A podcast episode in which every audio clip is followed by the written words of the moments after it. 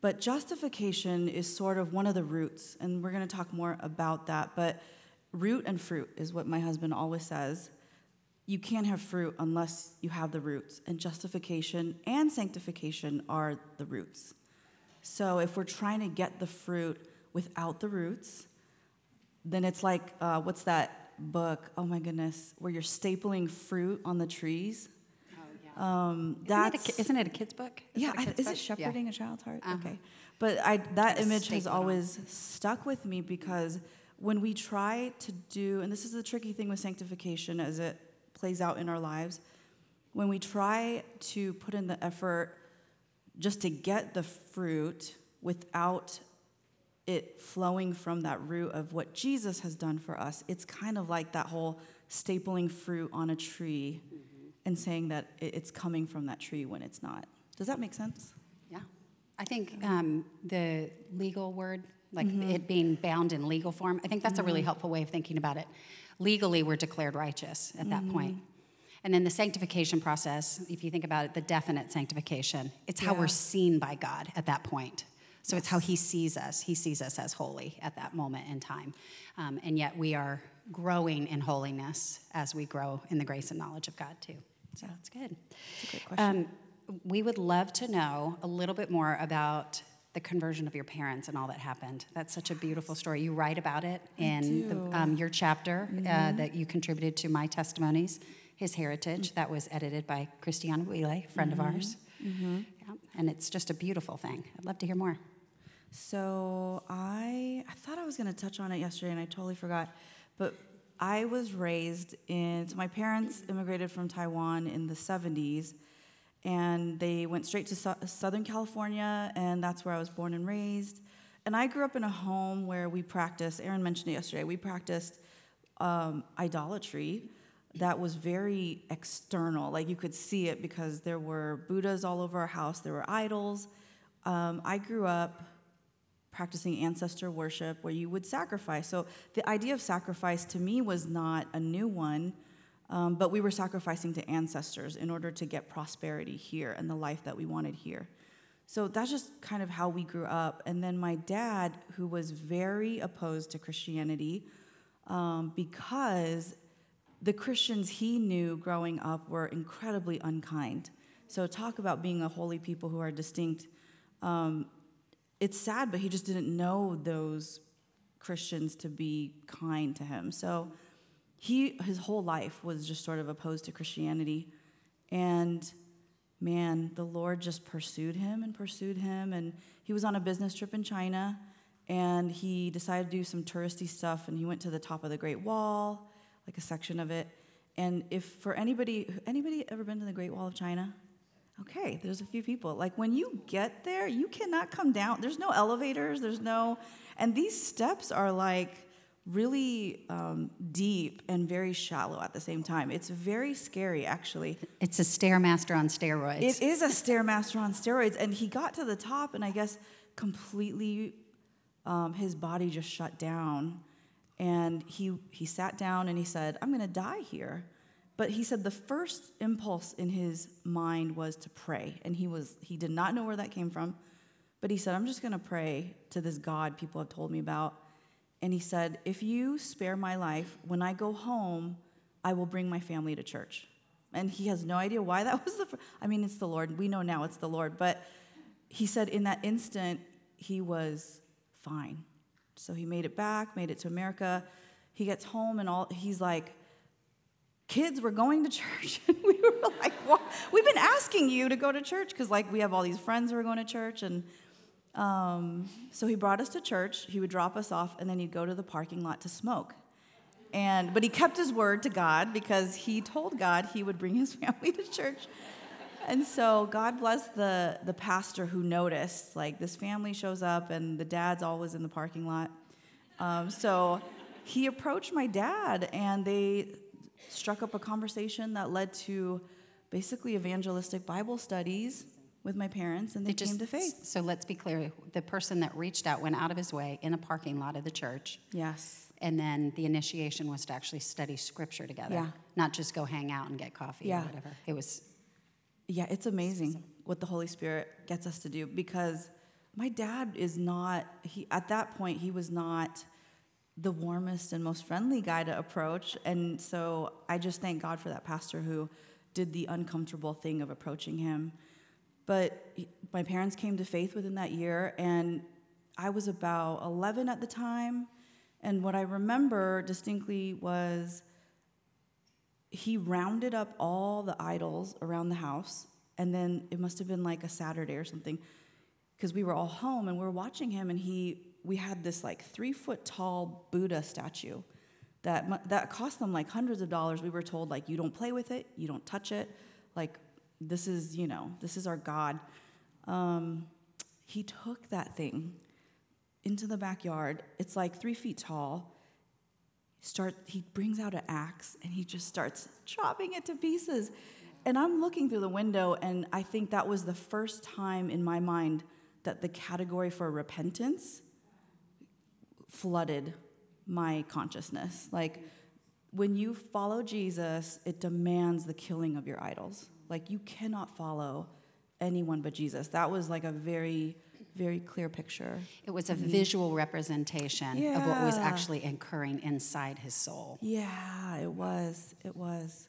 Yeah so Just well, praise God. praise god Because look at the fruit. I Speaking of fruit, that has been born out from that repentance and faith. Yeah, well, I'm that's thankful. wonderful. Um, so you spent some time overseas with your husband over in Uh-huh. Dubai, working with Redeemer with Mm-hmm. uh, Dave and Gloria Furman, um, and it was about six years, right? about six years yep. Okay. Um, I would. They they would love to know a little bit more about this. So we Okay. got a chance to gather with a few ministry women on Thursday night to talk about it. But let's share with them a little bit what you enjoyed being over there, um, and just being Chinese yourself Mm-hmm. and raised in Southern California, which just has a fairly large Chinese population. But Uh-huh. Yeah. then going over to Dubai, it's a very interesting place. very so interesting share. So our, we have ministry workers Hannah and Michael Abraham. who are over at Covenant Yeah, Hope, another that's church plan right. BCCD, um, so that we are familiar, somewhat familiar with with the ministry over there. But share from your experience what it was like culturally and Mm-hmm. ministerial wise. Um, cult, that's a really good question because I was just thinking about this last night. We moved there, I mean, the Lord sent us there, but what sort of became the catalyst for saying yes was the church. Because when we went to visit, we were t- I was telling the ladies it was a horrible visit, and I, I kept saying to my husband, we're not moving here. like, we just went to see it, and I was like, we're not moving here, we're not moving here. And then the last, towards the end of the trip, we actually went to visit the church. And there was just sort of this cloud hanging over the visit. It was hard. We had a, a really little baby, six months old, and it was just rough. And we turned the corner to go to service, and it was like the clouds parted. And it's over, I mean, our church had over 50 different nationalities, different countries represented. And when you saw it, it was just so stunning because it was a representation of what I think heaven will be like. I know heaven will be like every tribe, tongue, and nation. That is God's promise and that is God's plan is every tribe, tongue, and nation. And so when we saw that, we were like, oh, that like how do you say no to this? And it comes with its challenges because every you have all these different Subcultures. subcultures Yeah. too, and then you're all um, trying to live out your holiness together. So it can be challenging, but it was just such a sweet, sweet season of our life. I struggled with um, the working, the not even the working class. How do I say this? Dubai has a developed country veneer, but underneath is it is not. There's sort of this underbelly of there's slavery, there's indentured servitude. We had friends who were maids who had their passports confiscated and they were just stuck in the country, couldn't go back to their country to be with their family. So you've got a lot of these things happening under the surface and but a lot of the folks that were coming from other countries to work in Dubai, they came from the Philippines and I look Filipino. So I'm ethnically Chinese, but when I got to Dubai, everybody thought I was Filipino. Mm-hmm. And I was shocked at how I was treated. Mm-hmm. So Well, there's that a was story I think about you and Jason in a store. Oh That's oh my when. gosh, you remember that? Oh yeah, that one. That one stuck Wow, with me she's so- because I thought I have not experienced that. That is not what I know of Christianity in the world. You have a good memory. Is it the? Str- uh, I'm. I mean, the one I'm thinking of was we went to a store to get yogurt. Well, that's the one I'm thinking of. And then the the in the the woman at the counter was like when I went to order after my husband, who he's he's white, so we're very it's a very unique couple in Dubai. Um, so he ordered, and then when I ordered, the the woman was like, "Why are you ordering?" And sh- and so then he was like, "Yeah, yeah, take her order." And and then we realized that she thought I was his servant. So she just could not conceive. She was like trying to figure it out. Um, she was like, "You're together," and I was like, "Yeah, yeah, we're together." And it, but it ended sweetly. She said, "Does he have a brother?" I was like, "Oh." I t- I didn't know that part. oh my goodness, it made me laugh so hard.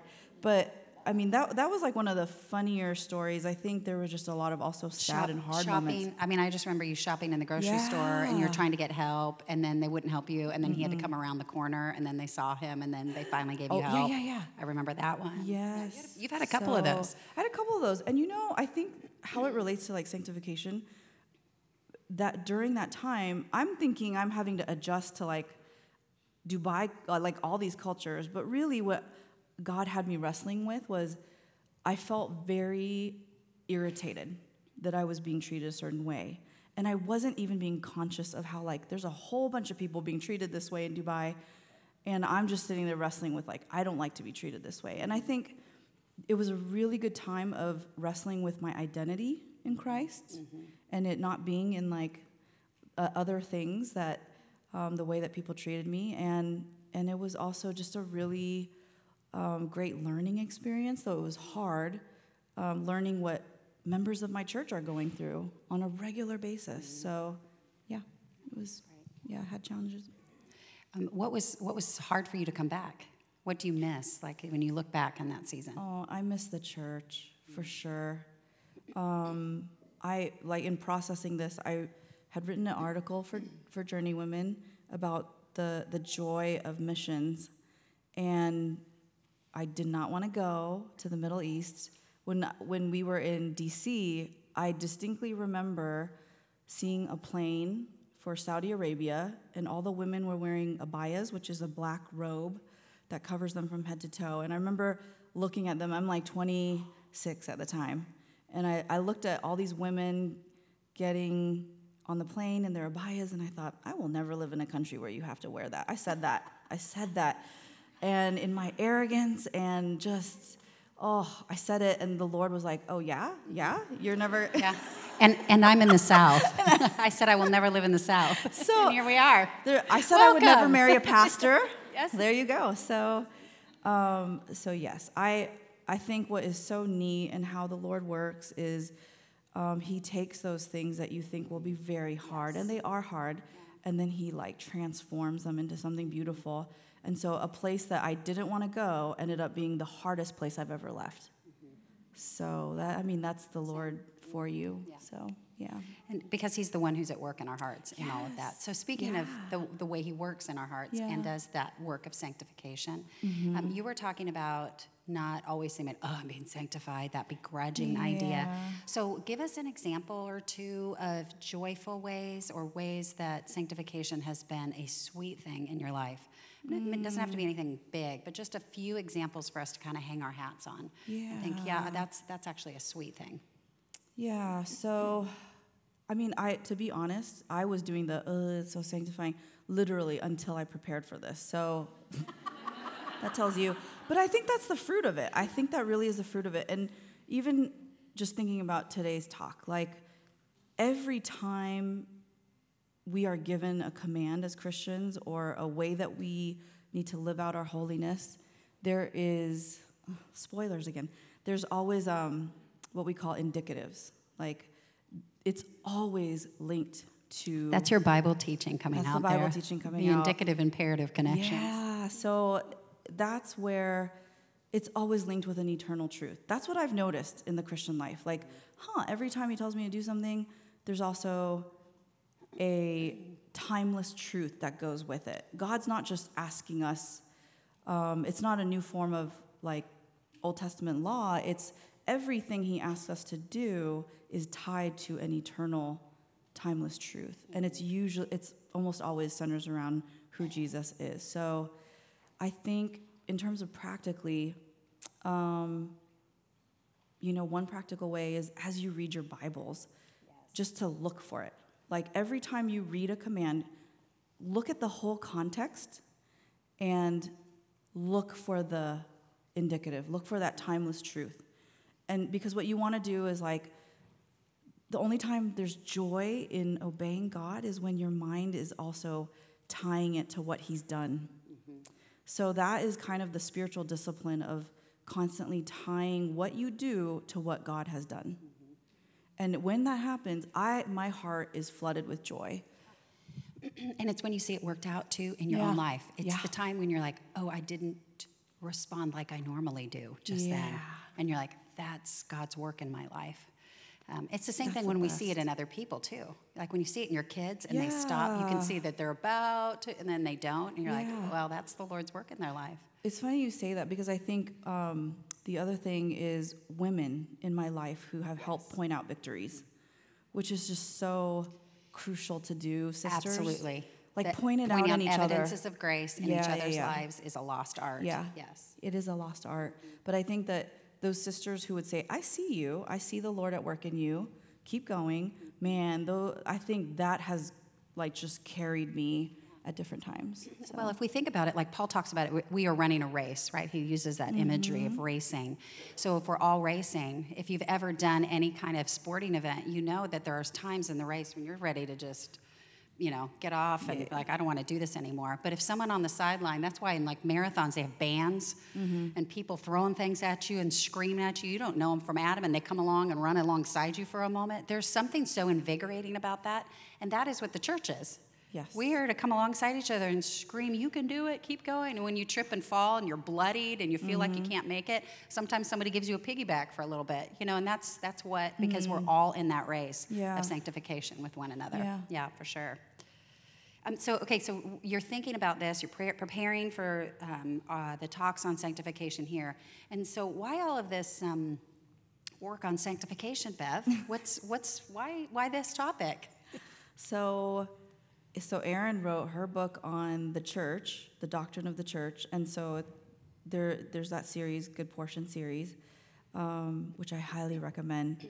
So you've got salvation, scripture, the church, what uh, God, um, and so Carrie, who is our dear friend, has asked me to do the one on sanctification, but I have three young children, and I wear other hats, and my husband just planted a church, and so this book's going to take a long time to, to So, this is a call for us to pray for so that work. this is a call. Please pray, um, because I I do. My hope is that yeah, women would pick up a book about sanctification together and just be filled with joy and not dread or burdening because that is what Jesus came to do. He came to unburden us. And if the Christian life feels like a burden to you, then that means there's something there's there's a there's a piece of the chain that's missing because this should this doctrine should produce joy. So that is that's so you all are kind of getting the first I don't know, what do you what do you call it like I have not taught this. So The fir- you're the first draft. You're getting the first draft. Yeah. But that's where these questions, like, th- that's why if you ask questions, like, you still Yeah, send them helpful. in. It's so Because helpful. these are things that are going to help her in her writing. So if something has come up, even while we're talking, like what you would like to know about, if, like, if you wanted to pick up the book and you have a question about something related to sanctification, you would like to make sure she covers in that book, send me the questions. I'm going to print them out for her because that will help in her preparation as she gets through this. Because remember, these books are just a beautiful, um, quick, they're not um, light, but they're accessible, is the way we always put it. And they're written by women for women because we're using feminine examples and feminine ideas, which help us identify with it. I mean, even last night, um, I, I think it was Cindy. I was talking to Cindy, and she came up and mentioned perfectionism, and I was like, I didn't even touch on that. Like, just the idea that how that plays out for us as women, perfectionist tendencies for some of us, and how does that relate to sanctification? It totally does. So, your questions are very helpful. Your comments are very helpful. Yeah. Um, we just have a couple more minutes here, but I would love for them to hear a little bit about what you're doing. Um, so you're, you're obviously you're wearing a lot of hats, Uh-huh. but one of those hats is that you're working with Taylor Tur- Turkington, doing Yeah. the this the um, Bible women's equipping? Bible. Yeah. So tell us a little bit about that work that you do and what that looks like. So, Bible equipping started, I think, during the pandemic. It used to be a ministry of the Gospel Coalition, and then it's now spun off into. Um, it's a really, really neat and unique ministry because they really want to support local churches, and not every local church is large enough to um, do a lot of things for equipping women. So, Bible equipping basically is a set of like tracks, and then they help put on conferences in different regions. Right now, they're mostly focused on the West Coast, um, but they have done them on the East Coast. But it, it's really neat. You, you pick a track, and then you learn things like how to study the Bible, the Coma method, how to read, interpret, apply. Um, you learn things like evangelism. What is the theology behind it? How do we practically do it? How does the church build a culture of eva- evangelism? You learn things like the story of the Bible, how your Bible fits together to tell one story, because that's very important to know if you're trying to understand your Bible, is that it's one story from beginning to end. So stuff like that. I love it. I What do love you, it. what's your wheelhouse in that time? So mine, I primarily teach the story of the Bible. So you could see it come out like as I teach. Like it's always on on my mind because the Bible is just so seamless. It is from Genesis to Revelation. Oh my goodness, like you get to the end of Revelation and all the covenants are there. All the things that were promised in the Old Testament are there, and it's very affirming to our faith. So Erin and I were joking about how like before I went to DC, like when I got to DC, I was like, what just happened to my, she was saying, what happened to my Bible? Because there's just a lot of things that I wasn't taught. And so I love that Bible equipping gives all these different tools that will help women understand their Bible and draw near to the Lord. And what a wonderful thing that it comes alongside as a parachurch ministry should do. It's, Yeah. it's like the bridesmaid to the bride, the church, Mm, that's the really good. assistant to helping equip the local churches. Because that is that always is my concern is that sort of, um, you know, I think as women we do love events, but in particular, I think when you think about like how you spend your time, I just really want to support local churches. So if it's something that is not necessarily going to support um, women building up women in the local church. Um, it's not as high as a as a priority. But that's why I like Bible equipping and um, different things because they really do want to come alongside women in the local church so that they can do spiritual good to other women in their church. So and help in that sanctification process, right? the well, and sanctification what you yourself have experienced is that just starting even with the story of your parents, Mm-hmm. um, that is a picture of the Lord at work and sanctifying Yeah. your dad. And then just for you, even coming to DC and sitting under that level of teaching yeah, was a continuation of the sanctification process. And It now you're participating with this Bible equipping um, for the ladies Mm-hmm. It's as well. crazy. Yeah. it, yeah. it just feels like wow, I really can't believe yeah. we get to do this. Yeah. It's nuts. It's nuts, Lord. Um, well, we're super thankful you've been with us. We're super excited to hear you talk just a little bit more about the practical nature of what sanctification looks like worked out as we think about not being perfectionists, but being made new in God's image, right? Yes, Um, and made it. more and more into the likeness and We're done. We can go home. Yeah, Erin right. just said it. yeah. No, but we're, we're grateful. So I'm going to pray for us. Okay, And thank we'll you. finish up. Thank you so much, Bev. Lord God, we're grateful for the way that you, who started a good work in us, you're faithful and you will complete it. And we're thankful that we have our sister and my friend Bev here with us to be able to talk more um, specifically about what that looks like in our lives. We pray that you would give her boldness with her words and clarity. We pray that you would open up our eyes and ears and hearts to be able to hear the truths of your word, um, that we would walk away from this time together, women who are bonded together as sisters in Christ, but also recognize that we are daughters of a king. Um, and it is to whom it is you to whom we serve and love and um, give our lives to. Um, we're thankful, Lord, for the gift of Jesus. May we um, bring all glory to him today. Amen.